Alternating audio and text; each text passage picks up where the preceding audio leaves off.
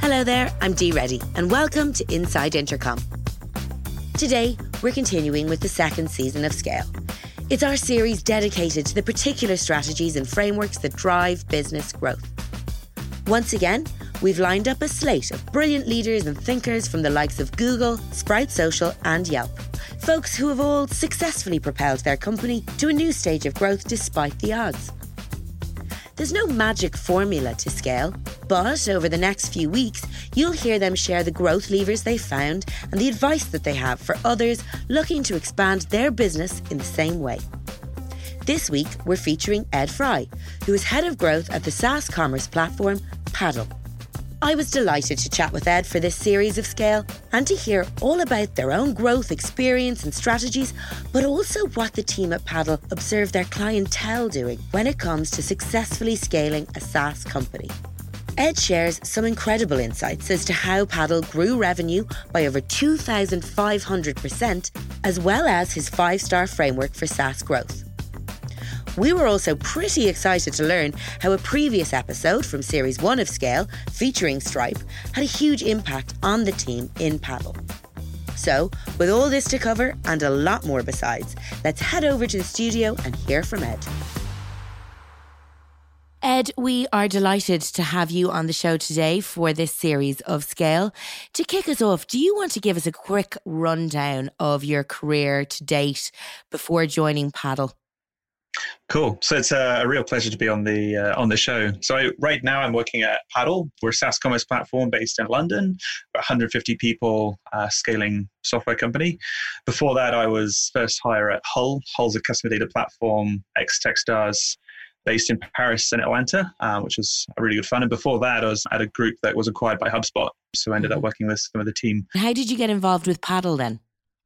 Uh, so paddle, I, I got to know through again through conferences. There's a there's a recurring theme of uh, conferences and pubs uh, in, t- in terms of finding hmm. opportunities.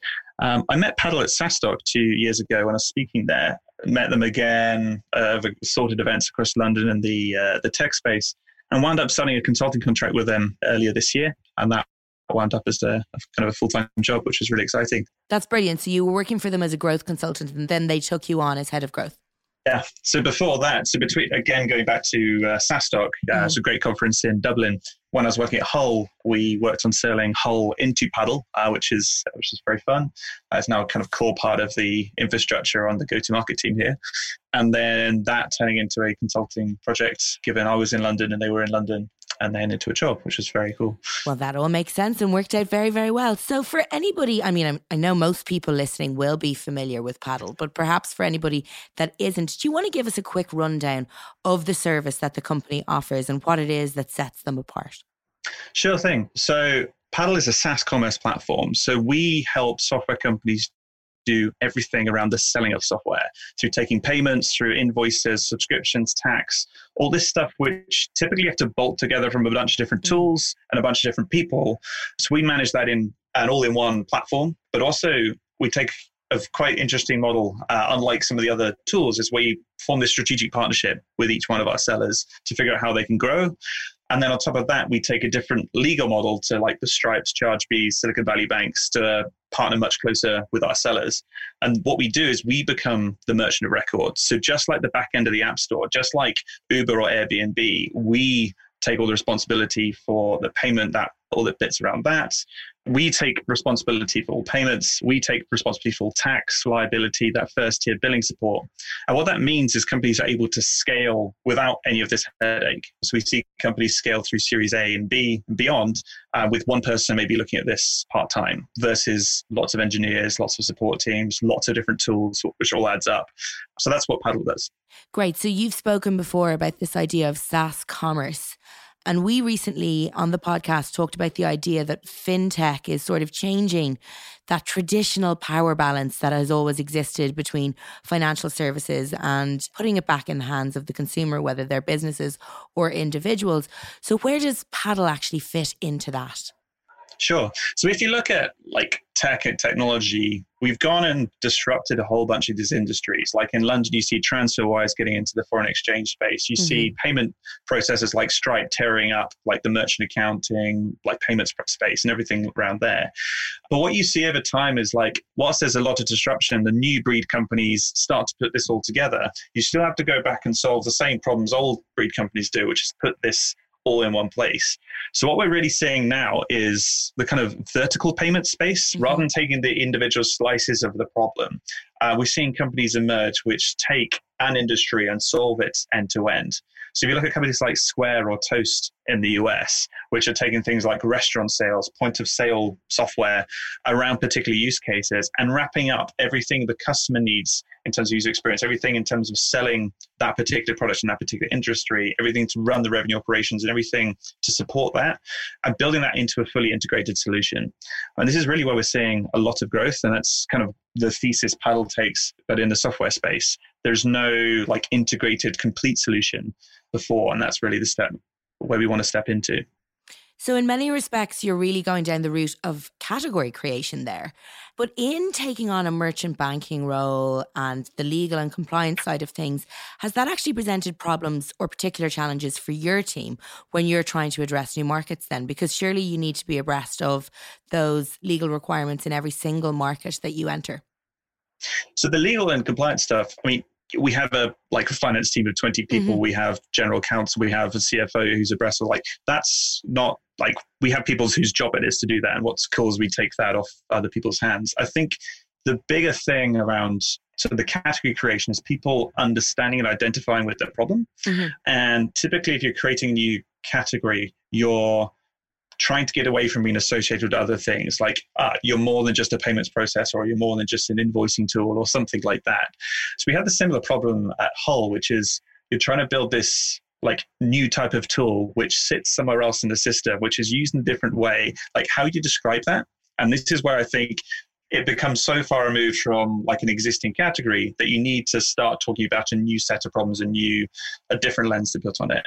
So yes, there's like legal and compliance bits in there, but it's also like think about the user experience. Take a step back is it really the best best place in the world to put together a whole bunch of tools, a whole bunch of teams, and this be quite a disjointed thing? Perhaps not. Is it the best, easiest way, cheapest way to put together a whole bunch of tools to manage and like integrate with all your other systems? Perhaps not.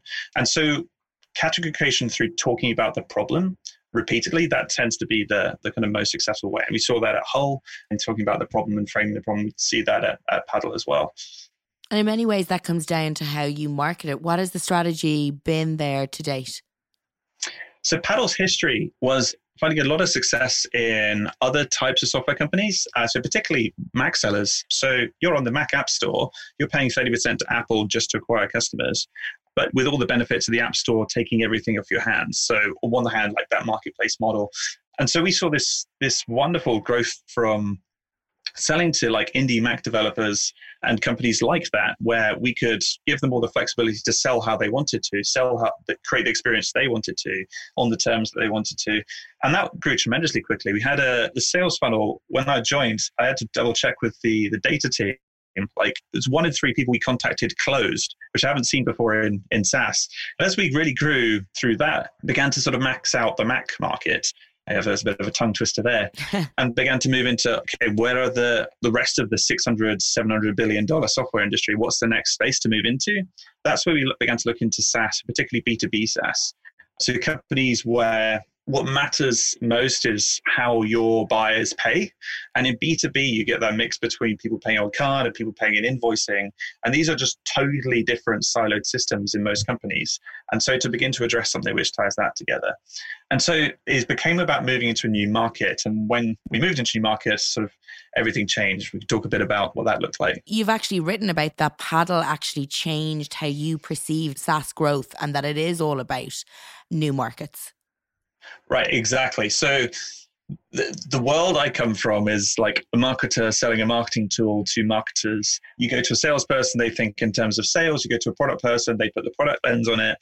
The reality is like fast growing companies have all this stuff. They have marketers doing marketing, they have mm-hmm. product people, etc. But that's not why they grow. The reason why they grow is and they're in a great market. software businesses are just like any other business, like Starbucks, Pret a Manger, all this kind of McDonald's, they grow because they are in more markets, they're in more locations, they're selling at more price points, they're selling more products.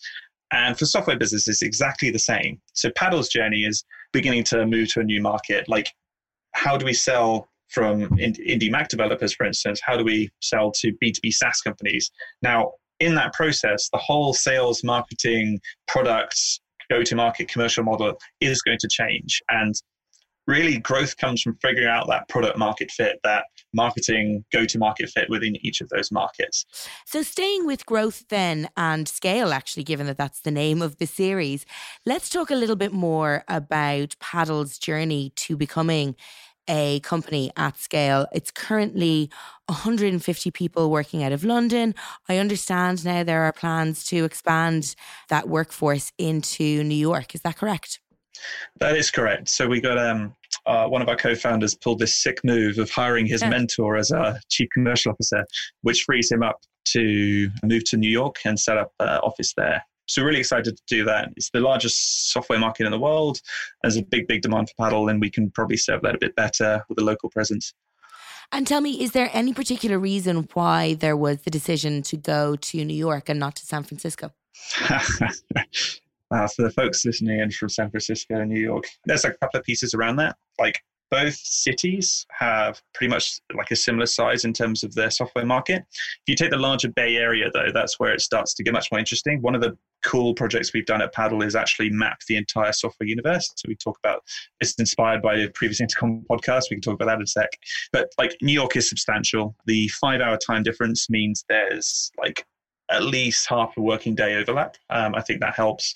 It's also like maybe New York's a more attractive city from a European point of view, but that's probably going to put people on edge if I say that. No, it's like we'll do both at some point. We actually have a crew flying out to SF right now as we're recording. So it's not like we're not going to be there. It's just we're not going to build our, our first presence there right away. And whilst both cities are, are large, really the way we look at it is what is the US market and how can we best serve the US? New York's very well connected. SF is still well connected, but we can probably serve a large proportion of that mapped software universe from an East Coast base right now than a West Coast base. And are there any designs anywhere else in the world, maybe perhaps further east? Exactly. Well, this is actually the, maybe the more interesting mm. uh, side. So, whilst the US is is the largest individual software market, we get a ton of insights on where software companies and software sellers are from the transactions we go through our platform, from our mapping of the software universe. And going east is definitely the area of focus in future. I think very few companies, particularly US companies, understand the East it's quite a distributed software landscape because salaries in many of these countries aren't as high. It doesn't tend to support enterprise software, but product-led companies can do really, really well there. So we have a couple, like a number of sellers from places like Armenia or like India or Malaysia or stuff like this who are performing really, really well. They're GT 100 companies. They outcompete their Western competitors. They're growing much faster. And this is for us one of the biggest growth areas. We just had a team back from China. We're doing like a, a road trip through five cities in five days. Wow. And the pace of innovation there and the pace of scale is far beyond what we're seeing in Western Europe uh, and in the US. I think a lot of the expansion and a lot of the industry in the US turns into enterprise, which can get quite slow. Whereas the volumes you see in Asia, it's it's it's just totally different. And I'm only just beginning to get my head around it. Sure. It's interesting, actually, that the nature of what you do gives you access to that type of data that you can make a decision based on it. It's one of our favorite points to bring up with our sellers. So, where are your sellers all over the world? Like, let's talk about your geographic distribution. We started doing this like earlier and earlier and earlier on sort of the paddle consulting process. It's highlighting things like where your traffic is over the world, because that tends to be a leading indicator of where your signups and sellers are. And most people don't consider things like language and currency and, and bits like that. And really, it means for most companies, particularly companies just isolated to say US market, uh, are missing out on like optimizing for half their signups, half their workflow, customer flow. And at scale stage, where that 100% year on year growth actually turns into quite a substantial like dollar amount, making small incremental improvements there can make dramatic increases in top line revenue. And that's something which we've seen repeatedly again and again, particularly for sort of product led SaaS, product led software companies where anyone all over the world can sign up. So you're international from day one. You should be optimizing from this, in our view, from from day one, especially across those core uh, those core of the customer journey. Um, so scale ups who aren't thinking about international beyond like, oh, that means we have to set up an office or translate our entire product. So it's like, no, there's way, way earlier, way simpler um, optimizations that people can make. Um, we see pretty consistent lift there, sort of 30% globally on revenues. Uh, in some markets, we see like Germany, we've seen yeah. sellers like triple the, the conversion rates in those things just by getting things like payment methods right. Like people in Germany pay differently. It's a big enterprise market as well as consumer software market. Things like sell a little bit of your product in German, like a couple of emails or yeah. checkout or something like that. And all these little touches if you're thinking scale, you must be thinking international. You have to get outside your office. One of my favorite projects at Paddle recently was putting a fake airport departure board up, which is encouraging people to think about getting outside the office and like going and meeting sellers. We had, I mentioned China last week, we had Berlin last week, we got people SF today. Like, get outside the office, go meet sellers, and you'll learn far more about how to scale by scaling to new markets. It's something that we actually covered in a very recent episode of Scale with Katie Sullivan from Yelp. She was talking about that need to localize not only how you work, but also your product to a certain extent when you are addressing new markets. So, definitely, definitely for companies at scale, it is really, really important. Just before we continue with today's episode, I wanted to let you know about Offscript. It's a new series of candid conversations with Intercom leadership all about the extraordinary AI driven transformation we're currently experiencing. Episode 1 is on our YouTube channel right now. Here's a teaser of what you can expect. I don't want to come across as overly dramatic, but for every single tech company, this is an adapt or die moment. It's inevitable that all businesses are going to go AI first. It's just a matter of time. In this post AI world, new companies will rise, old companies will fall. Of course, some of these new companies will flame out, some old companies will pivot successfully too. I don't think any of us could see a world where this wasn't going to be one of the biggest changes in the customer service landscape ever. The world we care about is customer service, and it's so patently obvious that the old way will be quickly obsolete. We're racing hard to build a future which will result in better experiences and results for customers and businesses too. It's not just a product change, it's a mindset change. Let's make space to talk about all of this. We have so much we want to share. We want to explore these ideas in the open. We want to provoke new ones in you. We want to learn from your reaction. You just click the kind of like big stupid go button, right? And see what happens. Welcome to Offscript. That's all to come on Offscript. The first episode is out now. You can watch it on Intercom's YouTube channel and we'll bring you audio versions of the episodes right here. Now, back to today's episode. So, we've spoken a little bit about scaling Paddle, but let's talk about what Paddle does for companies at scale. Sure. So, as, as you grow, like you grow into new markets. We think of this in a couple of ways. If you go and look at like public SaaS companies, if you go down to the section of those S1s and those uh, like investor filings and like Q1 reports, you see how they outline their growth strategy. And we dig through this and we dig through our own sellers. And really, there's like five most common market moving strategies. And this is really sets the context mm. for like how companies grow and why some of these billing pains and sale like go to market pains and product pains erupt. So like moving international is one, moving up market is another, optimizing that monetization plan be another piece there. So when you move up market, you sell those bigger and bigger contract values to companies who want to buy from you because why not? And then they send you a check from their local bank account to your local account. What do you do? One, you've got to bank that check. Two, you've got to reconcile that to an account. Three, you've got to tie that to some script subscriptions and then tie that back into a database. So you've got a whole bunch of things which kind of do or don't talk to each other. And on the other hand, you've got to kind of start growing this like global entity of different organizations, different merchant accounts, different pieces there.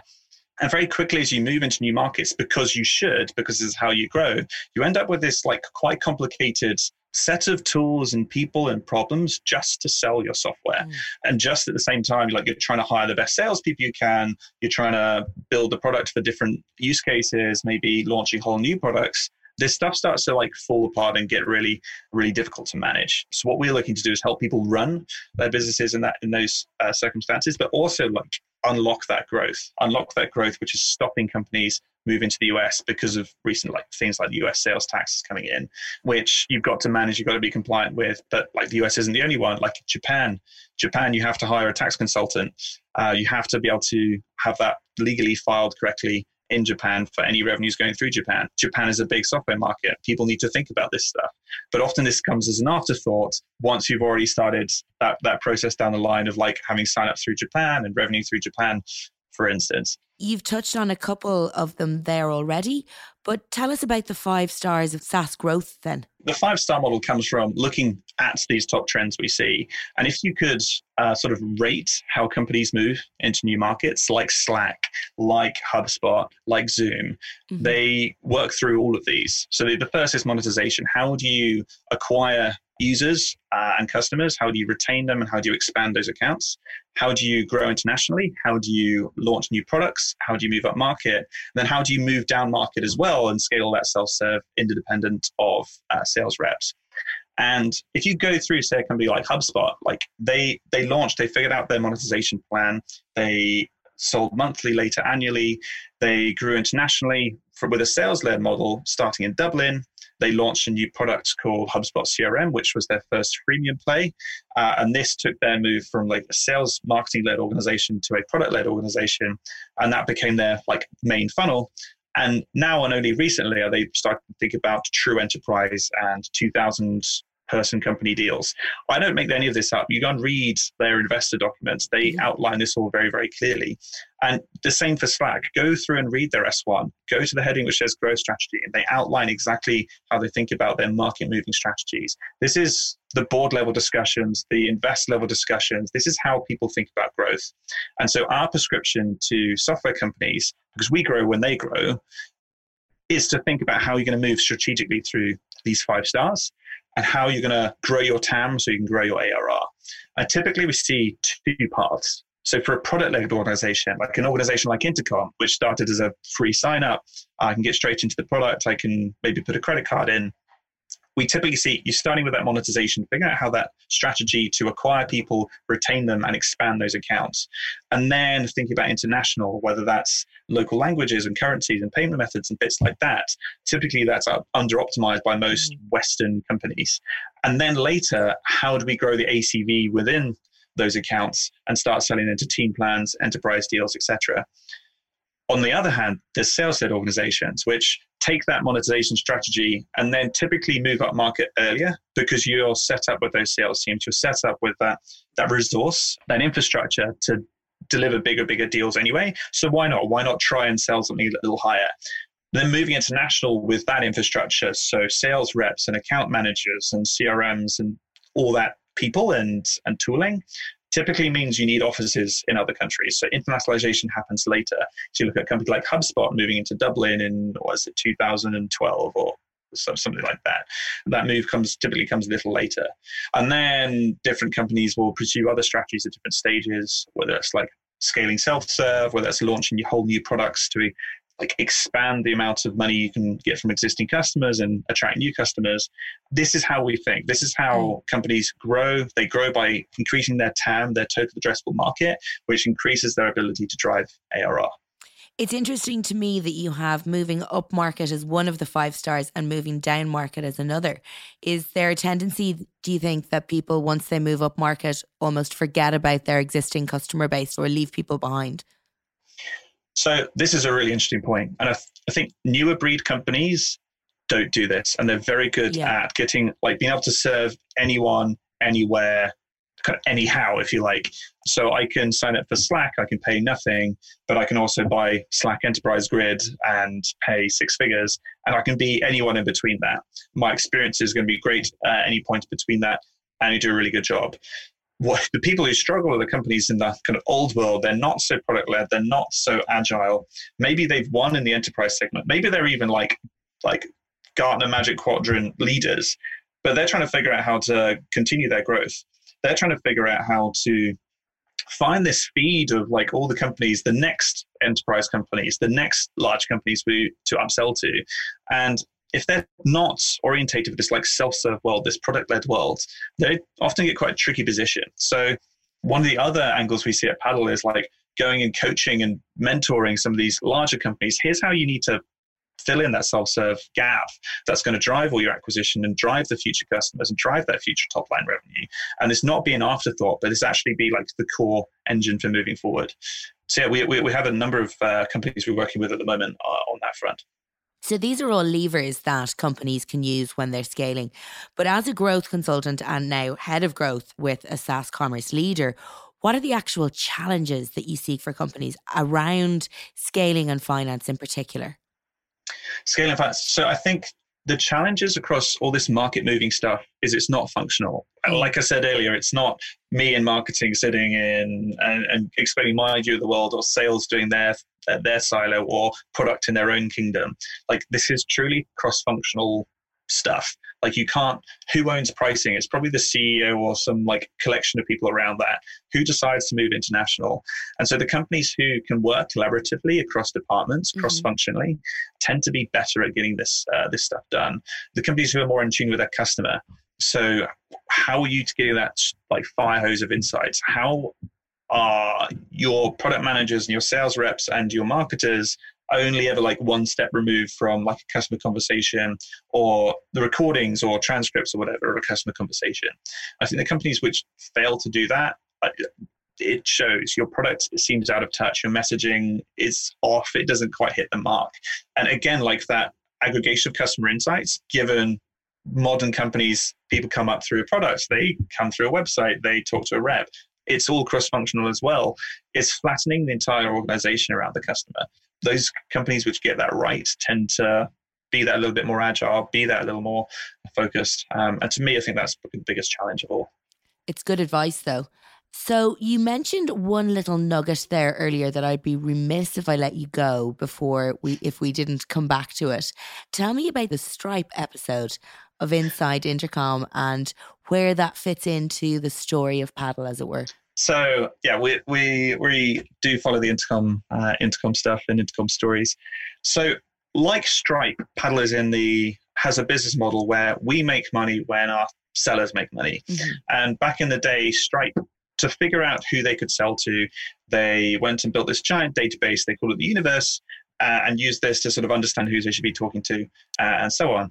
And like, there's the Great Inside Intercom podcast, I think in the first season of Scale, which talks through this. And we were really inspired by this. I, I shared this with the team when I joined Paddle, and we started building our own universe. We call it the software universe. Um, so this becomes a uh, collection of data sources to understand different things about software companies, like who they sell to. Is it a free trial? Is it sales assisted? Where is their traffic across the world?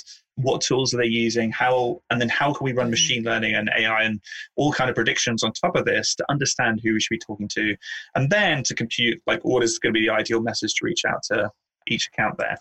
Um, so hopefully this. I'm not sure what. Um, the the level that Stripe stuff goes to. Like it was with one of their sales leaders, and so she gets the the, the fruit of it, if you like. Yeah. But what's really interesting to me is like, okay, how far can we take this? I've seen folks like at Intercom, and there's guys in the Bay Area called the Dogpatch Advisors talk about some really really smart stuff in terms of computing messaging, computing messages, computing images to use that to reach out to people and explain the value very immediately. And so that's kind of some of the stuff we're exploring on the the growth team uh, here at Paddle.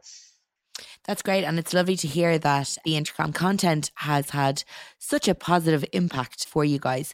And lastly, before we let you go, where can our listeners keep up with your work, Ed? Sure. So I think we're we're writing a bit more on the paddle blog um, about some of this market moving stuff, but um, otherwise on LinkedIn and Twitter. So I'm at Ed Fry Ed on Twitter um, and the same on LinkedIn. Uh, my messages are always open. I'm really interested to hear from like software companies, software founders who are thinking about some of this marketing moving stuff. And then outside of Twitter and LinkedIn, like most SaaS conferences, I've uh, I very much enjoy the uh, the face to face exchanges there.